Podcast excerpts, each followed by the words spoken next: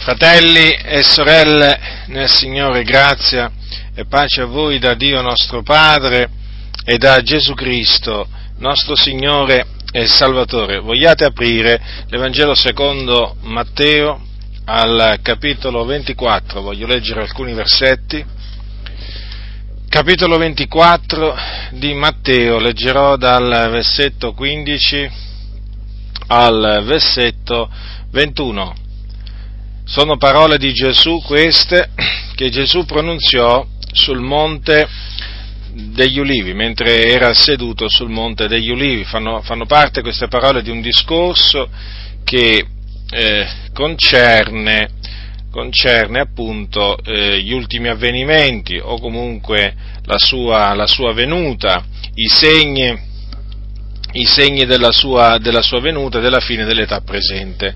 Allora, ecco quanto, quanto disse Gesù, quando dunque avrete veduta l'abominazione della desolazione, della quale ha parlato il profeta Daniele, posta in luogo santo, chi legge pongavi mente, allora quelli che saranno nella Giudea fuggano ai monti, chi sarà sulla terrazza non scenda per togliere quello che è in casa sua, e chi sarà nel campo non torni indietro a prendere la sua veste. Ora guai alle donne che saranno incinte ed a quelle che allatteranno in quei giorni e pregate che la vostra fuga non avvenga d'inverno né di sabato perché allora vi sarà una grande afflizione tale che non v'è stata l'uguale dal principio del mondo fino ad ora né mai più vi sarà.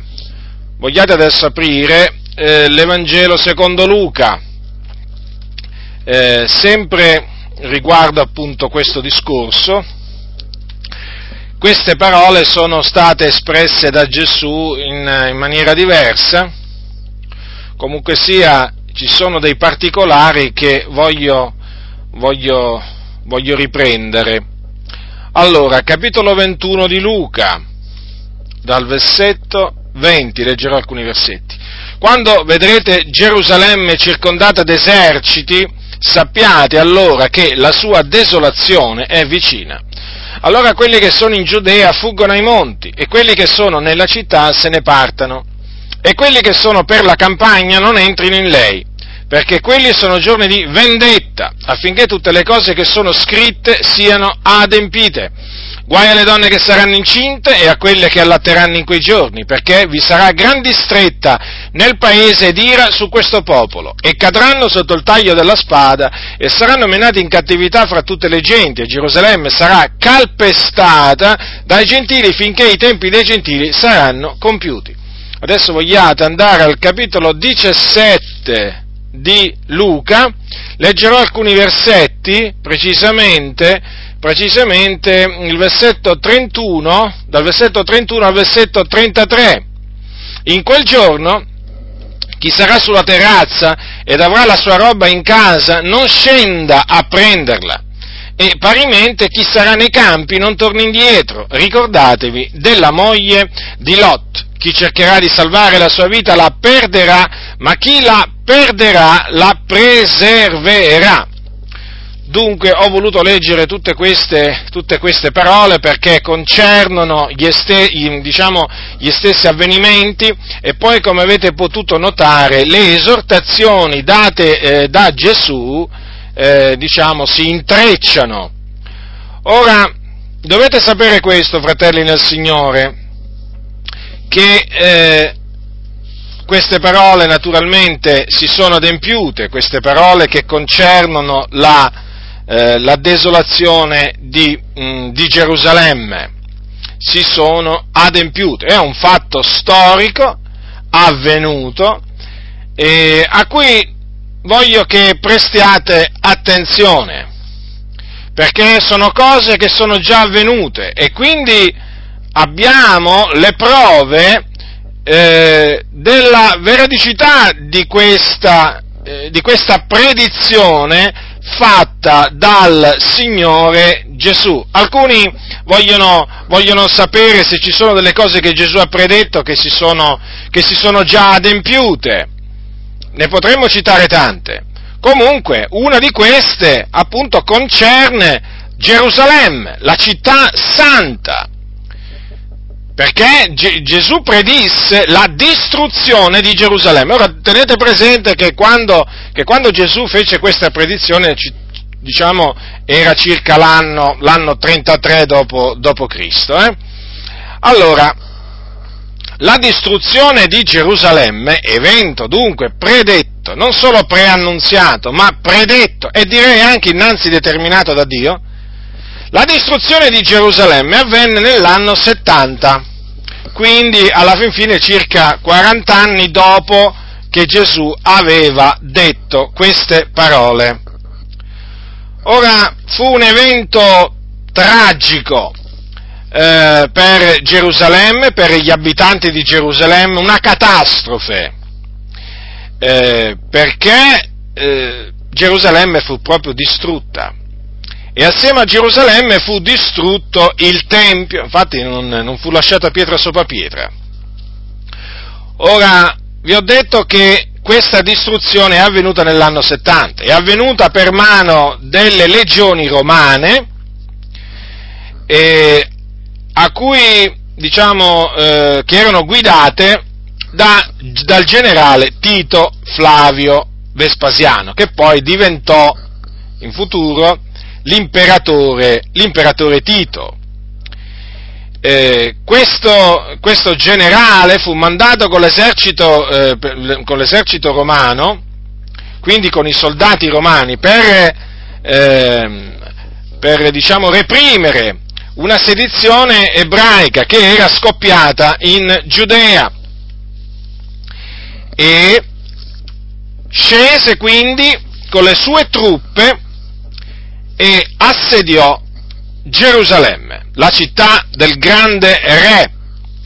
La circondò e naturalmente questo, il resoconto di questo assedio è un fatto storico registrato da un certo Giuseppe Flavio in alcuni suoi libri, che eh, diciamo, ho avuto la possibilità di consultare e di leggere e in effetti posso dire cioè, che dopo averli letti non ho potuto che eh, riscontrare veramente l'attendibilità della predizione fatta da Gesù, perché le cose proprio si sono adempiute esattamente come lui aveva, aveva detto, come lui aveva predetto. Naturalmente l'assedio che fu rivolto a Gerusalemme durò del tempo e eh, venne a mancare l'acqua, venne a mancare il pane, molti morirono di fame durante questo assedio e ehm, ci furono degli scontri con i sediziosi all'interno e ci furono anche dei romani che persero la vita e questo assedio culminò nella presa di Gerusalemme, presa di Gerusalemme che, eh, diciamo, nella quale poi furono ammazzati tanti e tanti ebrei, giovani, vecchi, eh, ricchi e poveri, insomma, donne, uomini, ci fu una, una carneficina. Secondo quanto dice Giuseppe Flavio, perirono, perirono più di un milione di persone, però alcuni ritengono che questa sia una cifra esagerata, diciamo che, e quindi eh, riducono, eh, riducono, il numero dei, dei, morti ammazzati a circa diciamo, 60.000, comunque ad alcune decine di migliaia. Comunque sia, ci fu una carneficina, una carneficina, una vera e propria carneficina, non solo, perché quelli che non furono ammazzati, molti di quelli che non furono ammazzati furono presi e portati in cattività, portati via come prigionieri, molti furono mandati nelle miniere, altri diciamo in altri posti, alcuni furono portati qui a Roma e giustiziati, giustiziati pubblicamente. Comunque vi ho eh, dato un breve resoconto di quello che dice, eh, dice Giuseppe Flavio su questa, sulla distruzione di, eh, di Gerusalemme e del Tempio, perché quando Tito prese Gerusalemme poi il Tempio fu incendiato e, e naturalmente poi fu distrutto. Ora, eh, quello che mi preme naturalmente dire a tale riguardo è questo, che naturalmente noi non, eh, non ci rallegriamo eh, nel sentire queste, nel leggere queste cose o sentire parlare di queste cose, sia chiaro questo. Non prendiamo assolutamente piacere, eh, diciamo, in un, in, un, in un, tale eccidio e così via. È evidente questo, deve essere ben chiaro, no? Perché qualcuno naturalmente potrebbe magari anche accusarmi di, di, essere un antisemita, perché eh, sapete, qui appena si, menziona, appena si menziona qualche calamità caduta sugli ebrei, subito naturalmente si viene tacciati di antisemitismo, compresa questa nazione, ma qui non si tratta di essere antisemiti o meno, qui si tratta di riportare i fatti come sono trascritti nella Bibbia e come poi la storia conferma che sono, che sono avvenuti. Ora, la, la, distruzione di Gerusalemme, questa, eh, questa, sciagura che piombò su Gerusalemme, eh, che, perché, perché avvenne? Perché si verificò? In base alle parole di Gesù, quella fu la vendetta di Dio. Sì, la vendetta di Dio contro, contro i giudei, perché disse Gesù, quelli sono giorni di vendetta e quando Gesù parla o quando la scrittura parla di vendetta, è evidente che c'è anche un vendicatore. E chi è questo vendicatore? Il Dio. Perché il profeta Naum dice che l'Eterno è un Dio vendicatore. È un Dio che punisce i suoi nemici, è un Dio lento all'ira, di grande benignità, però non terrà il colpevole per innocente e Gerusalemme, Gerusalemme, i giudei erano colpevoli e quindi il Dio li punì. E questo è bene ricordarlo, fratelli nel Signore, anche in questi giorni in cui nella maggior parte dei casi Dio viene presentato come un bonaccione, come uno alla fine che non castiga, non punisce, non fa morire nessuno. Insomma, viene presentato un Dio, diciamo, in maniera distorta, perché molti si sono fatti un Dio a loro immagine e somiglianza, siccome che quello che presenta la Bibbia non gli piace, e allora loro se, ne sono fatti una loro immagine e somiglianza, un Dio così buono che non punisce, considerate voi, che non castiga, che non si vendica.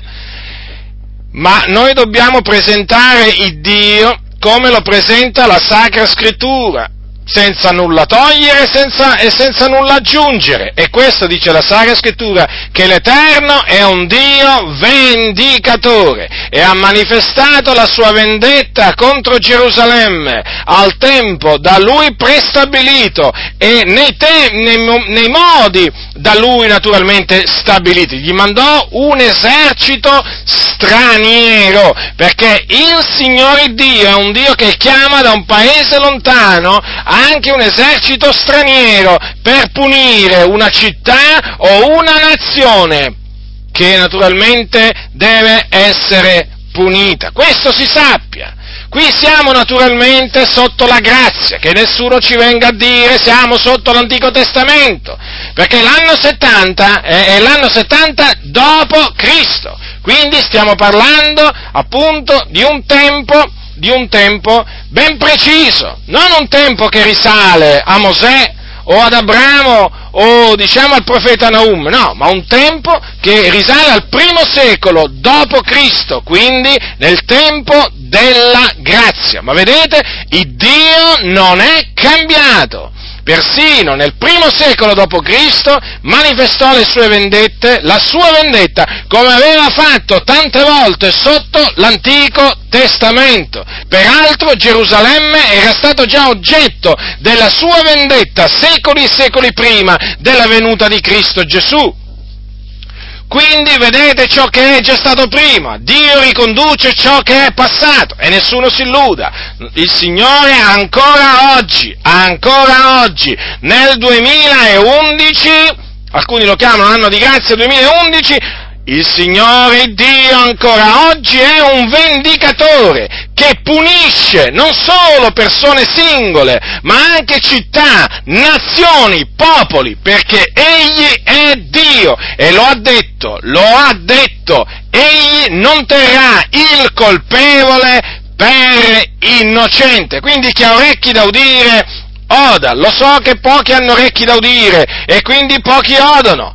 Però è bene che queste cose si sappiano, perché oggi veramente siamo stanchi. E anche Dio è stanco di sentire tante prediche che vertono solo sull'amore di Dio, solo sulla sua bontà e solo sulla sua misericordia, come se il Signore Dio nostro fosse solo un Dio buono, misericordioso e amorevole. Ma il nostro Dio è anche un Dio giusto, che a suo tempo fa cadere il male fatto dalle persone sul loro capo, appunto perché Egli è giusto. Egli è un giusto giudice. Lo so che oggi molti non vogliono sentire parlare di un Dio vendicatore, ma noi ne parliamo perché, lo ribadisco, la Bibbia ne parla e io mi sentirei in colpa, la mia coscienza mi accuserebbe se parlassi solo dell'amore di Dio, della sua bontà e della sua misericordia. La coscienza mi dice per lo Spirito che io devo parlare anche della giustizia di Dio e quando si parla della giustizia di Dio bisogna parlare anche dei suoi castighi, dei suoi castighi. Ora la scrittura dice la scrittura dice naturalmente che quando piomba una sciagura sopra una città, Dio ne è l'autore. È scritto in Amos questo. Quindi sia ben chiaro che quello che avvenne a Gerusalemme, l'autore di quella distruzione, naturalmente, manualmente furono i romani, però colui, colui naturalmente che mandò quell'esercito, che fece sì che quell'esercito distruggesse Gerusalemme, facesse quella carne vicina e portasse in cattività tutte quelle persone, è Dio. E noi non ci vergogniamo di dirlo questo. Guai a noi se ci vergognassimo di dire quello che dice la Bibbia. Noi ci dobbiamo vergognare di dire cose che la Bibbia non dice, ma non di dire le cose che la Bibbia dice. Oggi purtroppo sta avvenendo il contrario. Molti si vergognano di dire le cose, molte cose che, che dice la Bibbia e invece, e invece naturalmente non si vergognano di dire tante favole, t- di raccontare tante favole profane, tante cose storte che nella Bibbia non ci sono. Non ci sono. Eh, purtroppo i tempi, i tempi sono questi, ma naturalmente anche queste cose fanno parte dei segni della sua venuta, perché naturalmente deve venire l'apostasia e quindi già vediamo, già vediamo gli albori di questa, di questa apostasia che deve venire. Ora, fratelli nel Signore, eh, dunque quelli furono giorni di vendetta, e la storia ce lo conferma, la storia ce lo conferma. Per chi magari è interessato, eh, naturalmente si vada a leggere, vada a leggere i libri di, di, Giuseppe, di, Giuseppe, Flavio, Guerra Giudaica, e si appurerà, appurerà personalmente quello, quello che vi ho appena detto. Ora, dopo aver fatto questa premessa, mi tiene, mm, diciamo, ho in cuore, ho in cuore di, eh, di dirvi anche un'altra cosa. Allora, andiamo per ordine, perché questa cosa concerne appunto i santi che si trovavano in Giudea e a Gerusalemme, perché come voi sapete, come voi sapete c'erano tanti nostri fratelli a Gerusalemme e in Giudea. Basta, basta, prendere il libro degli Atti degli Apostoli, basta prendere il libro degli Atti degli Apostoli che praticamente termina verso, diciamo, il resoconto che troviamo nel libro degli Atti degli Apostoli, termina verso l'anno 60. Ora, quindi, alla fin fine, nemmeno tanti anni prima del, della distruzione di Gerusalemme, basta appunto leggere e si, si noterà che in Giudea, sia in Giudea che in Gerusalemme, c'erano tanti nostri fratelli. Allora, Gesù naturalmente sapendo, sapendo che, questa, eh, che l'ira di Dio si sarebbe abbattuta su Gerusalemme eh, e anche sulla Giudea, naturalmente avvertì i suoi, i suoi discepoli, li avvertì e disse che cosa dovevano fare per scampare all'ira di Dio contro Gerusalemme. Ora, notate che secondo quanto dice, secondo quanto dice Matteo, Gesù disse, Gesù disse, quando vedrete l'abominazione, Gesù gli disse in altre parole, quando vedrete avrete veduto l'abominazione della desolazione della quale ha parlato il profeta Daniele, posta in luogo santo, chi legge ponga mente, allora quelli che saranno nella Giudea fuggono ai monti. Notate che queste parole sono dette in una maniera diversa in Luca, come ho letto prima, quando vedrete Gerusalemme circondata d'eserciti. Quindi l'abominazione della desolazione appunto concerne questo, diciamo, gli eserciti stranieri che circondano Gerusalemme, circondarono Gerusalemme. Ora, in quel momento, quando i discepoli videro eh, o avrebbero visto Gerusalemme circondata d'eserciti, o meglio, avrebbero visto l'abominazione della desolazione, eh, posta in luogo santo, perché dovete tenere presente che Gerusalemme eh, è chiamata la città santa, come anche naturalmente Israele è chiamata la terra santa. Ora, quando avrebbero visto Gerusalemme circondata d'eserciti, allora i suoi discepoli eh, avrebbero saputo che la desolazione, la desolazione di Gerusalemme era vicina, diciamo era prossima, era imminente. E Gesù allora disse che cosa dovevano fare. Questo glielo disse ai suoi discepoli. Gli disse, quelli che sono in Giudea fuggano ai monti. Vedete? L'ha detto eh, sia in Matteo che anche in Luca. Allora, in Matteo dice, allora quelli che saranno nella Giudea fuggono ai monti. Invece in Luca leggiamo, allora quelli che sono in Giudea fuggano ai monti. Poi Gesù ha detto, quelli che sono nella città se ne partano. Quelli che sono nella città se ne partano. E, ehm, quindi chi, coloro che si sarebbero trovati in Gerusalemme, in Gerusalemme, dentro Gerusalemme, dentro le mura di Gerusalemme, appena avrebbero visto gli eserciti, quindi i romani, in questo caso, eh, i soldati romani circondare Gerusalemme avrebbero dovuto partirsi dalla città.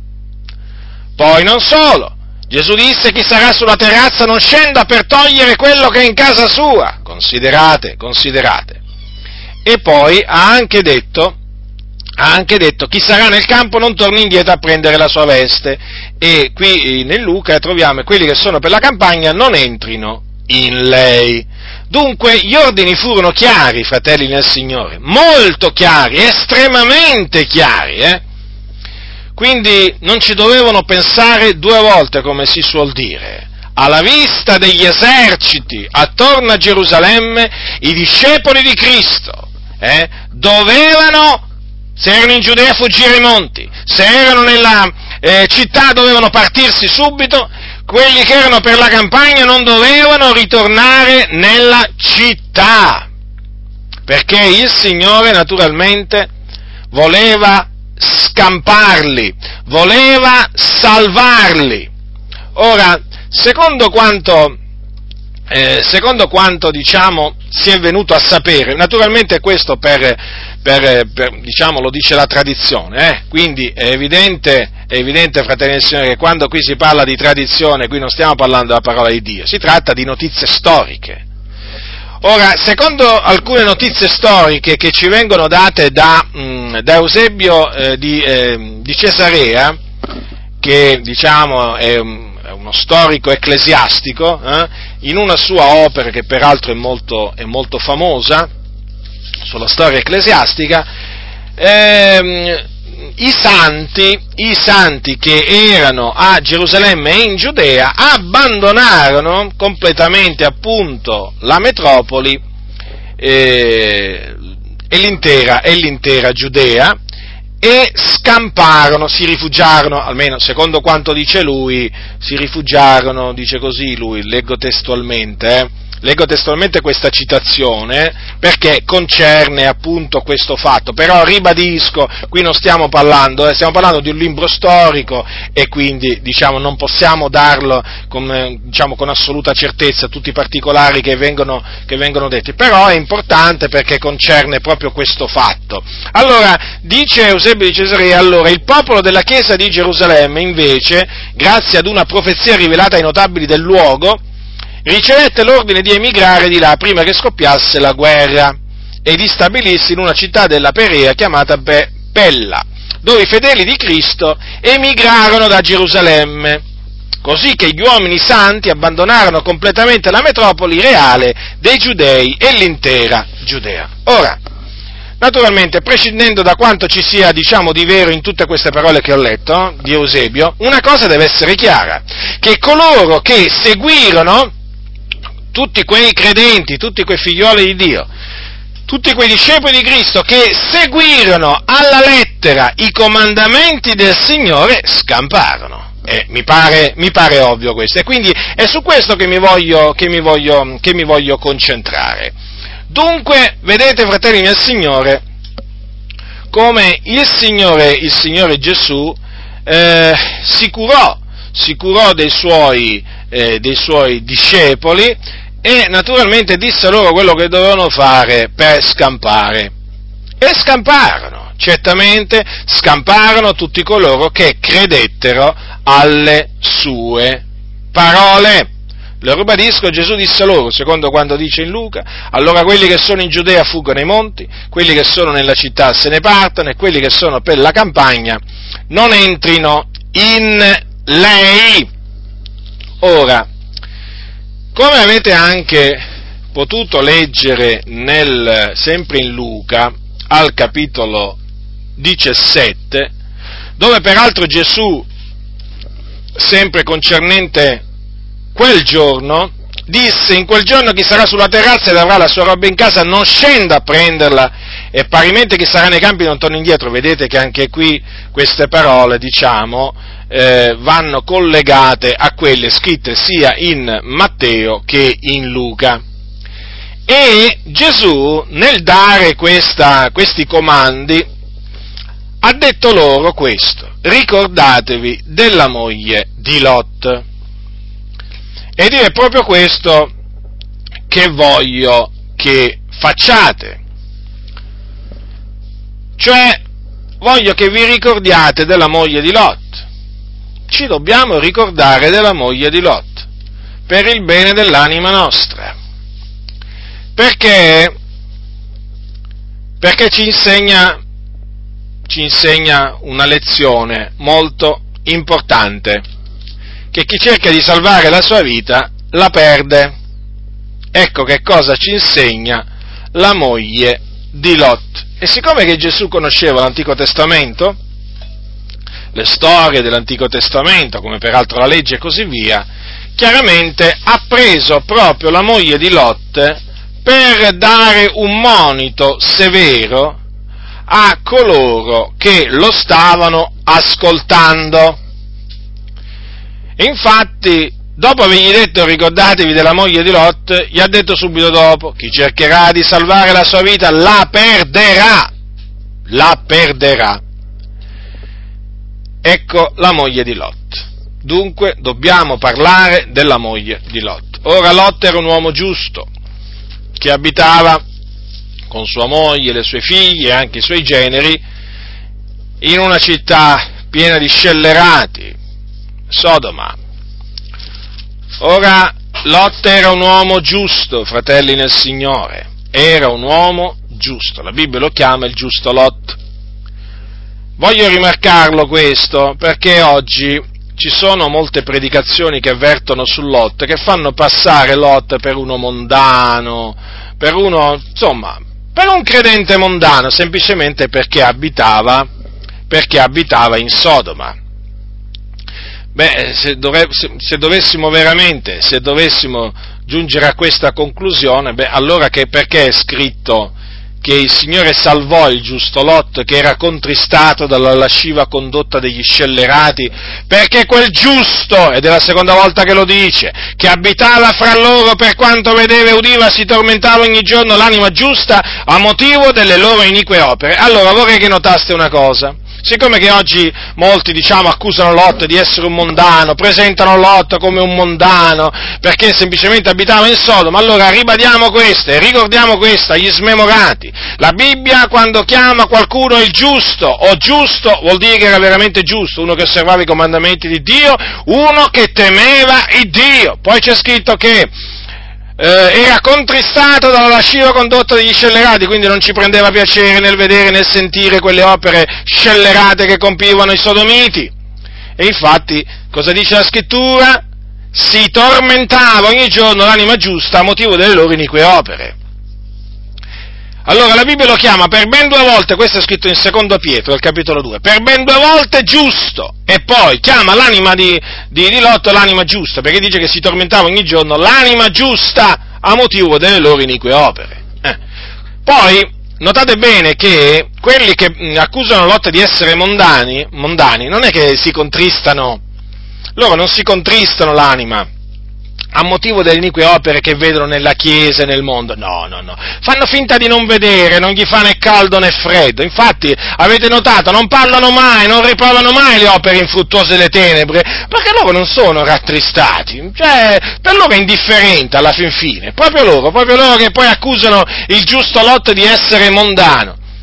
Questa gente io non li sopporto, questi pastori che hanno veramente persino rovinato la reputazione di Lotto, come peraltro anche quella di Giobbe, perché Giobbe è un altro giusto che loro hanno preso di mira, addirittura lo accusano di essere, che era orgoglioso della sua giustizia e Dio lo punì, considerate, qui veramente hanno fatto diventare i giusti, li hanno fatti diventare mondani, eh, diciamo arroganti, e invece gli empi che fanno questi? Beh, ci sarebbe un altro discorso e Dio volendo lo affronteremo. Beh, questi, gli empi vengono scolpati, perché chiaramente gli empi non hanno alcuna colpa. No, loro sono, sono vittima del diavolo e quindi il, il, Signore Dio non gli imputa il peccato, alcun peccato e così via. Quindi possono stare proprio, proprio tranquilli e se non tranquilli poi alla fin fine, male che vada, tanto l'inferno, all'inferno non c'è il fuoco, quindi di che cosa si devono preoccupare poi? Ecco, sono questi, sono questi, sono i soliti, sono i soliti che veramente alla parola del Signore fanno dire quello che vogliono. Allora quindi Lot è chiamato dalla Sacra Scrittura il giusto, quindi era un uomo giusto, viveva con le sue due figlie, la moglie in Sodoma. Allora andiamo a vedere nel libro della Genesi che cosa ci viene detto a riguardo appunto eh, di come il Signore lo salvò a lui, le sue, le sue figlie e sua moglie. Allora, naturalmente questo per poi ricordarci della moglie di Lot, perché naturalmente se la Bibbia ci dice di ricordarci della moglie di Lot, ci dobbiamo ricordare della moglie di Lot, eh, ricordiamoci della moglie di Lot, fratello del Signore. Eh, quando la Bibbia ci dice di ricordarci di qualcuno, di qualche cosa, poniamo sempre attenzione al verbo ricordare, ricordare. Basta che prendiate una chiave biblica e vedete quante volte il Signore comanda a noi di ricordarci di qualche cosa, o ha comandato a qualcuno di ricordarsi e noterete che veramente l'ha, l'ha detto tante volte. Eh, sapete perché? Perché noi siamo degli smemorati, per natura siamo smemorati. Noi, noi diciamo, tendiamo a dimenticarci delle cose delle cose del Signore. E quindi il Signore vuole che noi invece ce le ricordiamo. Allora, distruzione di Sodoma, parliamo della distruzione di Sodoma.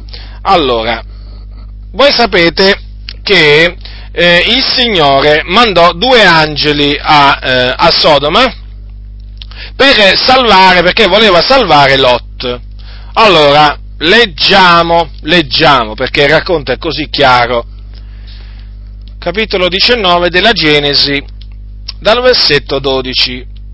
Allora, qui tenete presente che erano già arrivati due angeli a Sodoma e, e, ed erano stati ospitati da Lot a casa sua. Allora, dal versetto 12, eh, e quegli uomini dissero a Lot, chi hai tu ancora qui? Fa uscire da questo luogo generi, figliuoli, figliuole, chiunque dei tuoi in questa città, poiché noi distruggeremo questo luogo, perché il grido contro i suoi abitanti è grande nel cospetto dell'Eterno, e l'Eterno ci ha mandati a distruggerlo. Allora Lot uscì, parlò ai suoi generi che avevano preso le sue figliuole e disse, levatevi, uscite da questo luogo, perché l'Eterno sta per distruggere la città. Ma ai generi parve che volesse scherzare e come l'alba cominciò ad apparire, gli angeli sollecitarono Lot, dicendo, levati, prendi tua moglie e le tue due figliuole che si trovano qui, affinché tu non perisca nel castigo di questa città. Ma egli si indugiava. E quegli uomini presero per la mano lui, sua moglie e le sue due figliuole, perché l'Eterno lo voleva risparmiare, e lo menarono via, lo misero fuori della città. E avvenne che quando li ebbero fatti uscire, uno di quegli uomini disse, salvati la vita, non guardare indietro.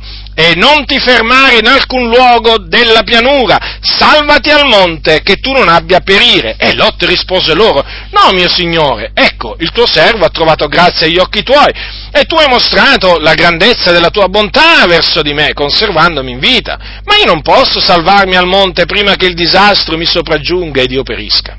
Ecco, questa città è vicina, da potermici rifugiare ed è piccola, de, lascia che io scampi quivi. Non è essa piccola e vivrà l'anima mia. E quegli a lui, ecco, anche questa grazia io ti concedo di non distruggere la città della quale hai parlato. Affrettati, scampa colà, poiché io non posso far nulla finché tu vi sia giunto. Perciò quella città fu chiamata Zoar. Il sole si levava sulla terra quando Lot arrivò a Zoar allora l'Eterno fece piovere dai cieli su Sodoma e Gomorra zolfo e fuoco da parte dell'Eterno, ed egli distrusse quelle città e tutta la pianura e tutti gli abitanti delle città e quanto cresceva sul suolo. Ma la moglie di Lot si volse a guardare indietro e diventò una statua di sale. Dunque, Sodoma era una città malvagia dove si praticava la fornicazione dove si praticavano atti contro natura o peccati contro natura. Oggi naturalmente eh, si chiama omosessualità.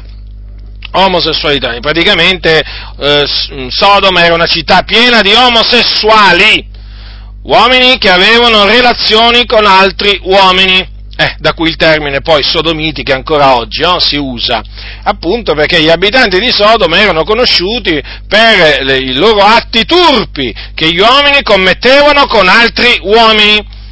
Allora, il Signore Dio naturalmente che odia l'iniquità, ma odia anche gli iniqui, gli empi, e di fatti non li tiene per innocenti, che fece il Signore Dio? Una volta accertatosi dell'iniquità di Sodoma, che peraltro anche consisteva anche nel fatto che non sostenevano la mano del povero, eh? era orgogliosa questa città, gli abitanti di questa città erano altezzosi, assieme a Gomorra e anche altre città circonvicine. Ora il Signore, che non tiene il colpevole per innocente, naturalmente decretò la distruzione di Sodoma, Gomorra e le città circonvicine. Ma c'era un giusto, c'era un giusto con la sua famiglia in quella città. Allora il Signore mandò due angeli per salvarlo, per strapparlo al castigo di quella città che stava appunto per piombargli addosso. Ora, siccome avete visto, eh, dopo averlo ammonito, dopo averlo avvertito, si indugiava a Lot e allora quegli uomini presero per la mano lui, sua moglie e le sue due figliuole, proprio lo presero per forza e lo tirarono fuori dal, da Sodoma, perché il Signore dice lo voleva risparmiare e lo menarono via, lo menarono fuori dalla città. Quando appunto furono fatti uscire, uno di quegli uomini, che era, vi ricordo, quegli uomini erano angeli del Signore, gli, gli, diede appunto questo comandamento. Non, allora, innanzitutto salvati la vita, poi non guardare indietro e non ti fermare in alcun, in alcun luogo della pianura. Ora, eh, arrivarono a Zoa, la cittadina, e il Signore distrusse Sodoma, Gomorra le città circonvicine con fuoco e zolfo. Eh? Vero fuoco e vero zolfo e il Signore ridusse quelle città malvagie in cenere, infatti non ci sono resti, non ci sono resti di quelle città, perché furono ridotte in cenere, ogni, ta- ogni tanto quello di, ve lo dico per titolo di cronaca, ogni tanto si sente dire sono state ritrovate, eh, diciamo, dei, come si dice, delle rovine della città di Sodoma, Gomorra, no, no, non è possibile, perché state, le città sono state ridotte in cenere affinché servissero ad esempio a quelli che in avvenire ehm, vivrebbero empiamente, Ora, dunque, una volta che Lot e, e, la sua famiglia furono fatti uscire e che furono, arrivarono a Zoar, il Signore eh, mandò il suo castigo tremendo sopra queste città e le ridusse in cenere. Ma ecco che la Bibbia ci dice qualche cosa sulla moglie di Lot. Ma la moglie di Lot si volse a guardare indietro. Che aveva detto uno di quegli angeli? Non guardare indietro. Perentorio, comandamento perentorio. E quando il Signore dà un comandamento può anche sembrare strano, incomprensibile, ma eh, bisogna obbedire al comandamento del Signore. Ora gli disse non guardare indietro. Allora, Lot non si guardò indietro, ma la moglie, la moglie sì, e neppure le figlie si guardarono indietro, bisogna dire, eh, di Lot. Però la moglie di Lot si eh, guardò indietro ed ecco che il giudizio di Dio piombò anche su di lei, diventò una statua di sale. Diverse volte ho, considerato questo fatto, diventò una statua di sale. Provo a, a considerare, diciamo, provo a immaginare Lot, no? il marito, quando vide sua moglie all'improvviso diventare una statua di sale.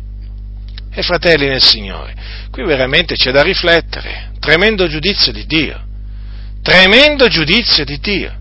Certo, il Signore non è che gli aveva detto non guardare indietro che poi se no diventi una statua di sale, però se ha detto non guardare indietro vuol dire che quello è il comandamento, poi la punizione per l'infrazione di quel comandamento, poi se il Signore non ti dice quale sarà, ma sicuramente stai sicuro che ci sarà la, re, la retribuzione, la punizione. E in questo caso ci fu. Ci fu e come? Praticamente quella donna diventò una statua di sale, smise di vivere. Certo, c'è molto da riflettere. Ma la cosa eh, su questo fatto anche, però la cosa su cui naturalmente bisogna riflettere maggiormente è il fatto appunto eh, che si mise a guardare indietro. Cioè si volse a guardare indietro perché diventò una strada di sale per questa ragione. Allora il Signore, il Signore Gesù, ben conoscendo questa storia, ci ha detto ricordatevi della moglie di Lot. E allora, fratelli del Signore, faremo bene, faremo bene a considerare la moglie di Lot e a considerare il giudizio che piombò su quella donna per avere infranto questo comandamento, non guardare indietro. E allora, fratelli, come vedete, i santi a Gerusalemme e in Giudea si ricordarono della moglie di Lot e quindi presero proprio alla lettera nel timore di Dio, i comandi che Gesù gli aveva dato e quando videro Gerusalemme circondato d'eserciti, fecero, fecero quello che il Signore gli aveva ordinato e, e si misero in salvo, fratelli nel Signore, si misero in salvo. Ora dunque, fratelli nel Signore, voi sapete che l'ira di Dio si manifesta dal cielo contro ogni impietà, contro ogni ingiustizia. E voi sapete che l'ira di Dio si deve manifestare contro questo mondo malvagio. Sì, l'ira di Dio. Perché dobbiamo ribadire, lo ribadisco, magari anche a qualcuno potrebbe sembrare noioso, non mi importa. La Bibbia dice che Dio non terrà il colpevole per innocente. E l'ira di Dio viene sugli uomini ribelli. Ora, L'ira di Dio, la Bibbia ne parla nel Nuovo Testamento, sarà manifestata contro questo mondo malvagio, fratelli nel Signore, che, che ne dicano oggi molti, ma l'ira di Dio si manifesterà in maniera tremenda, con terribili piaghe, con fuoco dal cielo. Qui veramente, se alcuni pensano che il Dio sia cambiato, si sbagliano grandemente. E se alcuni pensano se alcuni pensano di poter fare a meno di parlare del giudizio a venire, dell'ira di Dio che deve manifestarsi, sbagliano grandemente, perché anche questo fa parte del consiglio di Dio. Ora ci sarà una grande ira su questo mondo. Quelli saranno giorni di grande distretta in questo mondo. Ma noi ci dobbiamo ricordare della moglie di Lot della moglie di Lot, fratelli del Signore. Perché?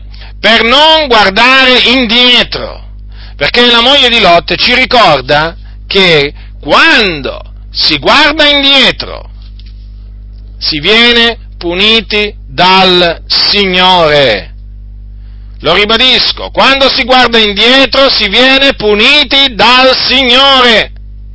Ora, che cosa disse Gesù un giorno disse Gesù un giorno queste parole che voglio ricordarvi, queste sono scritte al capitolo 9. Allora, Allora prendete il capitolo 9 di Luca. Allora, un giorno qualcuno gli disse, ti seguiterò Signore, ma permettimi prima di accomiatarmi da quelli di casa mia. Capitolo 9, versetto 31 di Luca.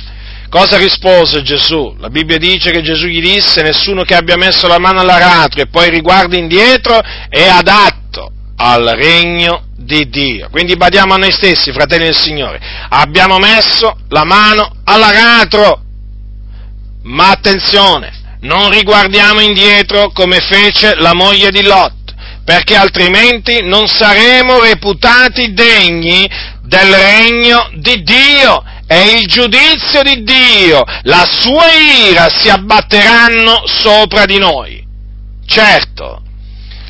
Detto in altre parole, per fare un paragone, ma voi pensate, ma voi pensate che se qualche credente avesse detto, quando, alla vista dei, diciamo, degli eserciti no, attorno a Gerusalemme, ma sì, ma dai, vedrai che dopo se ne andranno, vedrai che diciamo, magari non succederà, non succederà niente di grave, qualche scaramuccia, poi torneranno indietro i romani, ma voi pensate che se qualche credente avesse cominciato a ragionare in questa maniera e non avesse tenuto conto dei comandamenti del Signore ben precisi, ma voi pensate che sarebbe, sarebbe scampato? Non sarebbe scampato, fratelli del Signore. Gli sarebbe piombato proprio la vendetta di Dio pure sulla sua testa. Quindi badiamo ai nostri passi, fratelli, perché? Gesù lo ha detto, nessuno che abbia messo la mano all'aratro e poi riguarda indietro è dato il regno di Dio. Quindi, quando si mette la mano all'aratro, bisogna stare attenti a non, a non riguardare indietro. Mm? Quindi, guardare avanti, guardare avanti e solo avanti. E noi naturalmente abbiamo di che guardare avanti, c'è Gesù. Eh? Duce e perfetto esempio di fede. A lui dobbiamo riguardare. Ma se cominciamo a riguardare indietro, eh? a riguardare, diciamo, eh, a ciò che noi abbiamo, ciò a, ciò a cui noi abbiamo rinunziato per amore del Signore. Se noi cominciamo a guardare all'Egitto, Egitto, da dove siamo usciti, no? dalla fornace di ferro, da dove il Signore ci ha tirati fuori. Se noi cominciamo a sentire nostalgia dell'Egitto, no? come voi sapete, eh, diciamo, gli israeliti durante il viaggio cominciarono a sentire nostalgia del, dell'Egitto e anche, diciamo, a un certo punto cominciarono anche a dire tra di loro che volevano tornare in Egitto. Considerate voi, dopo che il Signore li aveva salvati, volevano ritornare in Egitto sotto Faraone. Guardate la stoltezza dell'uomo eppure avevano visto opere potenti, prodigiose, compiute da Dio in loro favore, eppure avevano cominciato a sentire nostalgia dell'Egitto. Allora, fratelli del Signore, dobbiamo stare molto attenti, perché noi viviamo in mezzo, in mezzo, a una generazione storta e perversa, dalla quale il Signore nella sua grande misericordia ci ha tirato fuori e Naturalmente tutto ciò è venuto per la sua grazia, eh? non per i nostri meriti. E per la grazia di Dio siamo quello che siamo, non siamo, questo, non siamo più di questo mondo, benché viviamo in questo mondo, ma badiamo noi stessi a non guardare indietro e quindi a non tirarci indietro, fratelli, perché vedete il Signore ha detto il mio giusto vivrà per la sua fede, ma se si tira indietro l'anima mia non lo gradisce, quindi per essere graditi agli occhi del Signore dobbiamo perseverare nella fede fino alla fine, fino alla fine, ecco perché Gesù disse che avrà perseverato fino alla fine sarà salvato. E certo, è certo, è proprio così. Quindi, vedete la moglie di Lot che cosa ci insegna? Vedete la moglie di Lot che cosa ci insegna? Ecco perché Gesù disse di ricordarsi proprio di lei, avete notato? Gesù disse di ricordarsi della moglie di Lot, proprio di lei, sì, perché lei aveva guardato indietro, Lot non aveva guardato indietro, eh? E questo naturalmente vorrei dirlo a quelli che accusano Lot di essere un mondano. Ma se Lot fosse stato veramente un mondano, ma avrebbe guardato indietro pure lui, no? Eh? E sarebbe diventato una statua di sale pure lui. E invece no, Lot non ha guardato indietro. Lot non sentì nostalgia di Sodoma, eh? E oggi, e oggi, purtroppo io quando sento parlare contro Lot mi turbo, mi turbo perché non sopporto che il giusto Lot venga denigrato proprio da gente che ama il mondo, proprio sì, da loro, sì, sì, proprio loro, amano il mondo. E difatti non riprovano mai le opere infruttuose delle tenebre e difatti non mettono mai in guardia i credenti dalla mondanità e dalle mondane concupiscenze e loro stessi sono immersi nelle concupiscenze questi pastori che poi hanno la sfacciataggine di dire che Lot era mondano, comunque sia, ne parlano in maniera tale da farlo passare per mondano, quando i mondani sono loro, sono loro da biasimare, non il giusto Lot, anzi la Bibbia lo elogia il giusto Lot, e l'elogio, c'è un elogio, sì, perché quello è un elogio praticamente, si tormentava ogni giorno l'anima sua giusta, ah, vorrei vedere proprio l'anima di questi pastori, se si tormenta ogni giorno come quella di Lot, nel vedere le cose storte che avvengono in questo mondo e nel sentirle, ma io, da, che, da come li sento predicare, non si tormentano l'anima loro, no, no, non se la tormentano proprio, perché sono immersi nel mondo. Ma fratello, ma che male c'è in questo? Ma che male c'è in quest'altro? E così ti rispondono questi. Ma quale Lot? Dovete imparare da, Lot, da Lot voi, altro che denigrarlo, anzi, dato che lo denigrate, vi dovete ravvedere, vergognare per tutte le predicazioni che avete fatto contro Lot, che veramente purtroppo non se ne può più, siamo stanchi di queste predicazioni contro il giusto Lot. Non c'è, non c'è, diciamo, non c'è possibilità di chiamarlo in un'altra maniera, eppure loro sembra que- quella espressione, il giusto lotto, gli dia tremendamente fastidio. Anzi, mi sa che forse magari non se la ricordano nemmeno, è per quello che gliela ricordo, perché proprio le scritture questi non li conoscono, come il giusto Lot lo, lo vanno passare per mondano. Ma vi stavo dicendo appunto, se, se, se, se Lot fosse stata una persona mondana, no? Con il cuore, diciamo, là, là in Sodoma, eh? Voglio dire, ma voi non pensate che sarebbe guardato indietro? Certo, pure lui sarebbe, invece no, questo naturalmente che faccia riflettere eh, gli accusatori e i denigratori del giusto Lot. Non daremo requie, non daremo posa a quelli che accusano il giusto Lot, non sopportiamo che i giusti vengano trattati come se avessero fatto l'opera degli empi.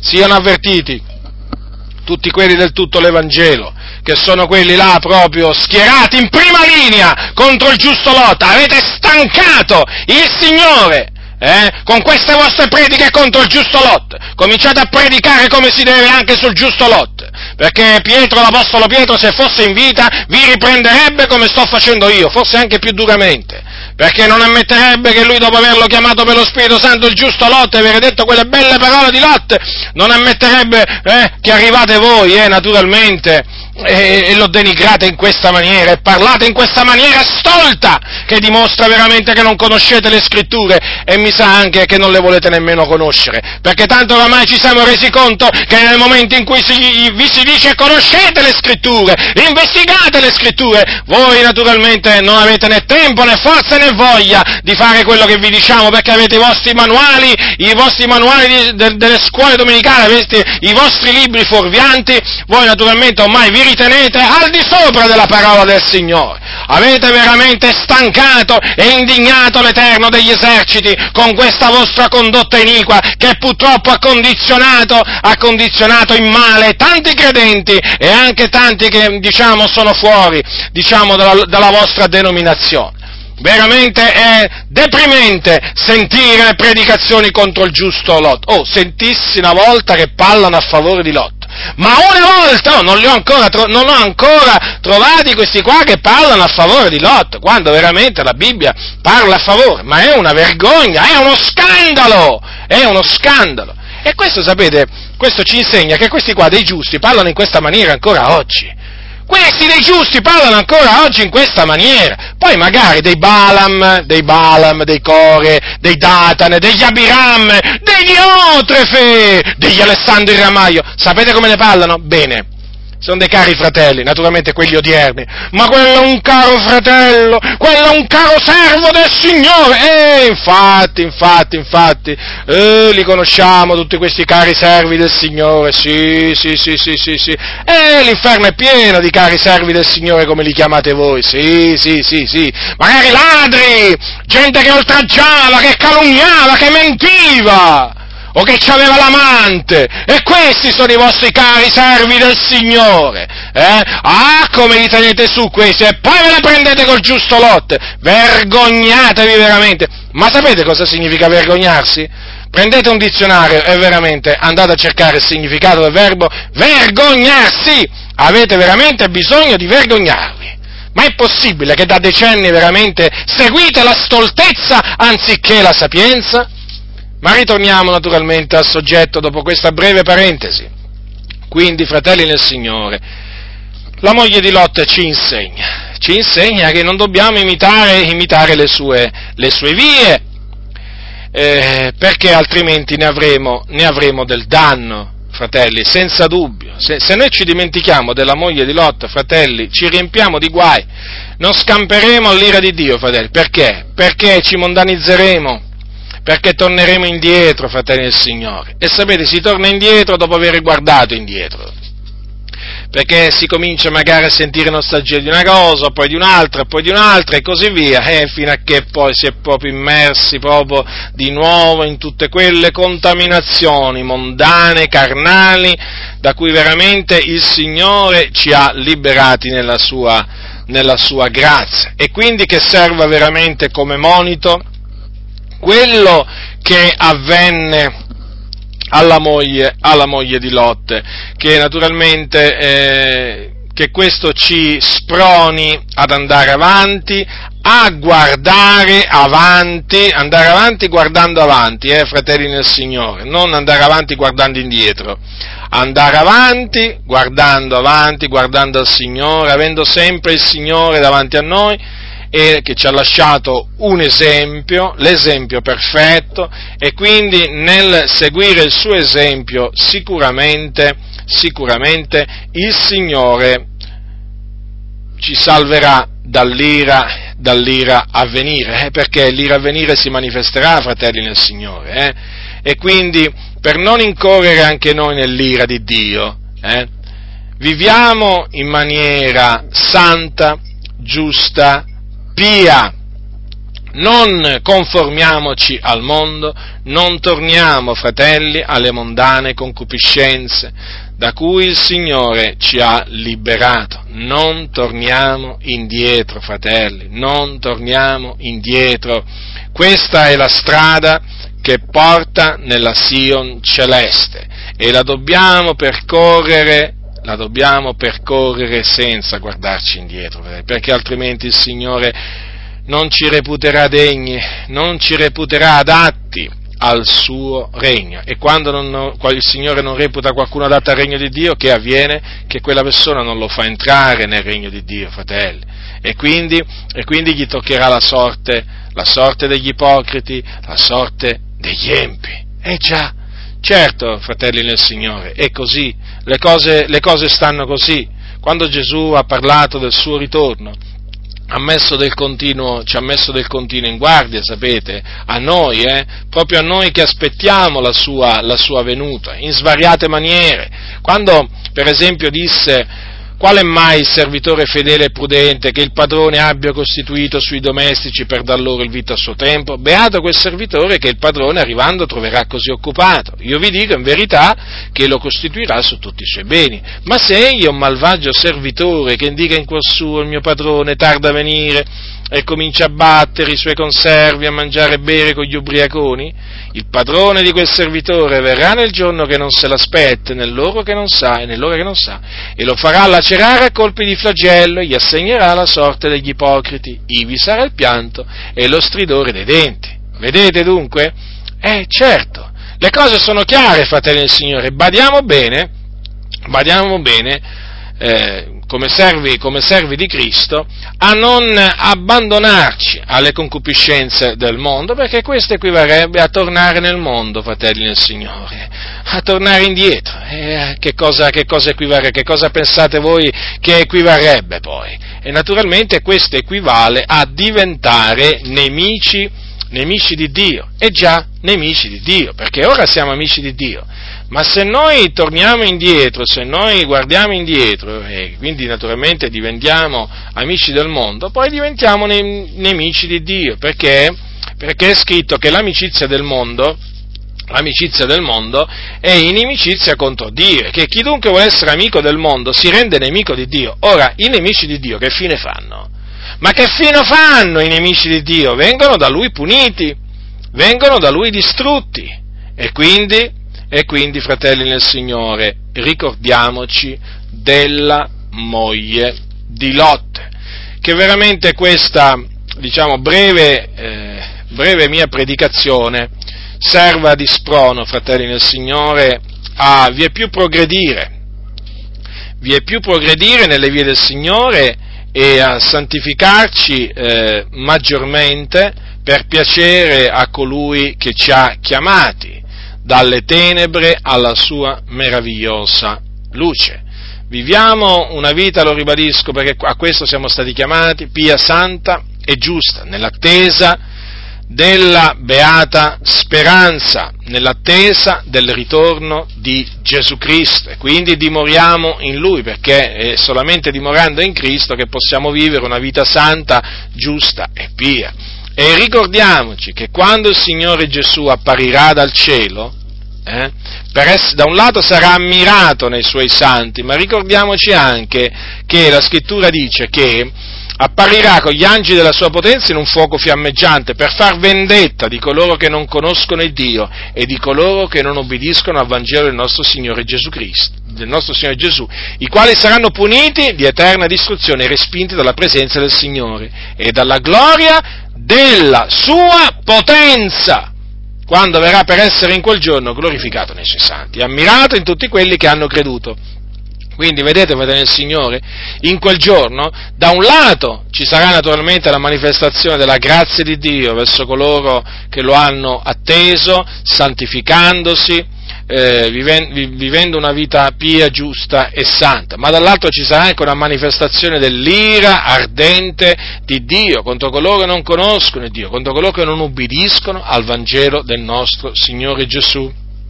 Quindi, come diceva, perché diceva Giovanni nella sua, nella sua, epistola, fratelli, dimorate in lui affinché quando egli apparirà abbiamo confidenza e alla sua venuta non abbiamo da ritirarci da lui coperti di vergogna? Perché diceva queste parole? Eh, perché sapeva che fine si fa che fine si fa se si guarda indietro, se si torna indietro, se si diventa amici del mondo. Lo sapeva benissimo. Ecco perché esortava i santi a dimorare in Lui. E dimorare in Cristo significa osservare i comandamenti di Cristo, affinché poi in quel giorno noi non dobbiamo ritirarci di vergogna perché puniti da Lui. Comprendete? Ecco perché il Signore ha detto ricordatevi della moglie di Lotto, lo disse, lo disse ai suoi discepoli naturalmente in relazione, in relazione alla vendetta, poi a quei giorni di vendetta che si sarebbero abbattuti su Gerusalemme. Ma naturalmente a noi lo dice ugualmente il Signore ricordatevi della moglie di Lot eh, in vista appunto della vendetta della vendetta eh, che Dio eserciterà contro coloro che non conoscono il Dio e di coloro che non ubbidiscono al Vangelo del nostro Signore Gesù, perché avete notato che Gesù apparirà dal cielo per far vendetta, eh? per fare vendetta, e quindi anche diciamo, nei nostri confronti vale il ricordarci della moglie di Lot e quindi fare quello che il Signore ci ha detto per scampare all'ira di Dio. Eh già, per scampare all'ira di Dio. E basta leggere eh, gli insegnamenti di Gesù e degli Apostoli eh, per comprendere, per comprendere diciamo, quali sono i comandamenti, i comandamenti del Signore. E sicuramente quello di non tornare indietro, fratelli nel Signore quello di non tornare indietro. Infatti il Signore dice, il Signore ci continua diciamo, a dire di perseverare nella fede, di andare avanti, di pro- e, e, mai, e mai di, di, tornare indietro, perché fratelli, tornare indietro equivale, equivale andare in perdizione e quindi equivale, equivale a essere castigati, castigati, dal, eh, castigati dal Signore. Quindi ecco perché l'ammonimento, ricordatevi della moglie, eh, della moglie di Lot, vale anche, vale anche, per noi, naturalmente, facendo il paragone, facendo il paragone con la vendetta eh, che ancora si deve abbattere su questo, su questo mondo. Facciamo dunque quello che il Signore ci comanda di fare, dimoriamo in Cristo, al fine veramente di scampare, al fine di scampare alla vendetta che Dio eserciterà poi contro in quel giorno in, contro gli empi, fratelli del Signore. Quindi concludo esortandovi veramente vivamente di cuore a non scoraggiarvi, a non perdervi d'animo in mezzo a questo mondo malvagio, in, questo, in mezzo a questa valle di lacrime dove veramente si piange. Non è che si piange solamente, ci si rallegra anche nel Signore, però certamente si soffre a motivo di Cristo. Non perdetevi d'animo, andate avanti, fratelli, e ricordatevi che chi cercherà di salvare la sua vita la perderà, ma chi la perderà la preserverà. Dunque non fate alcun conto della vostra vita, mettetela al servizio del Signore, servite Lui e soltanto Lui, costi quel che costi, anche la vostra vita. Ma servitelo, servitelo con timore e tremore, ne vale, ne vale la pena, per poter veramente scampare poi all'ira a venire. E dunque, fratelli, ricordatevi della moglie di Lot per non seguire il suo esempio. Seguite invece l'esempio di tutti coloro che per fede e pazienza hanno eredato le promesse, che non si sono tirati indietro fino alla fine della loro vita hanno guardato avanti, hanno perseverato e non, non, non, si sono guardati indietro, non si sono tirati indietro e il Signore li ha accolti a sé. Quindi noi che viviamo in questa generazione, fratelli nel Signore, siamo chiamati ad andare avanti, ad andare avanti e a non guardare indietro, per il bene dell'anima nostra. La grazia del Signore nostro Gesù Cristo sia con tutti coloro che lo amano con purità incorrotta. Amen.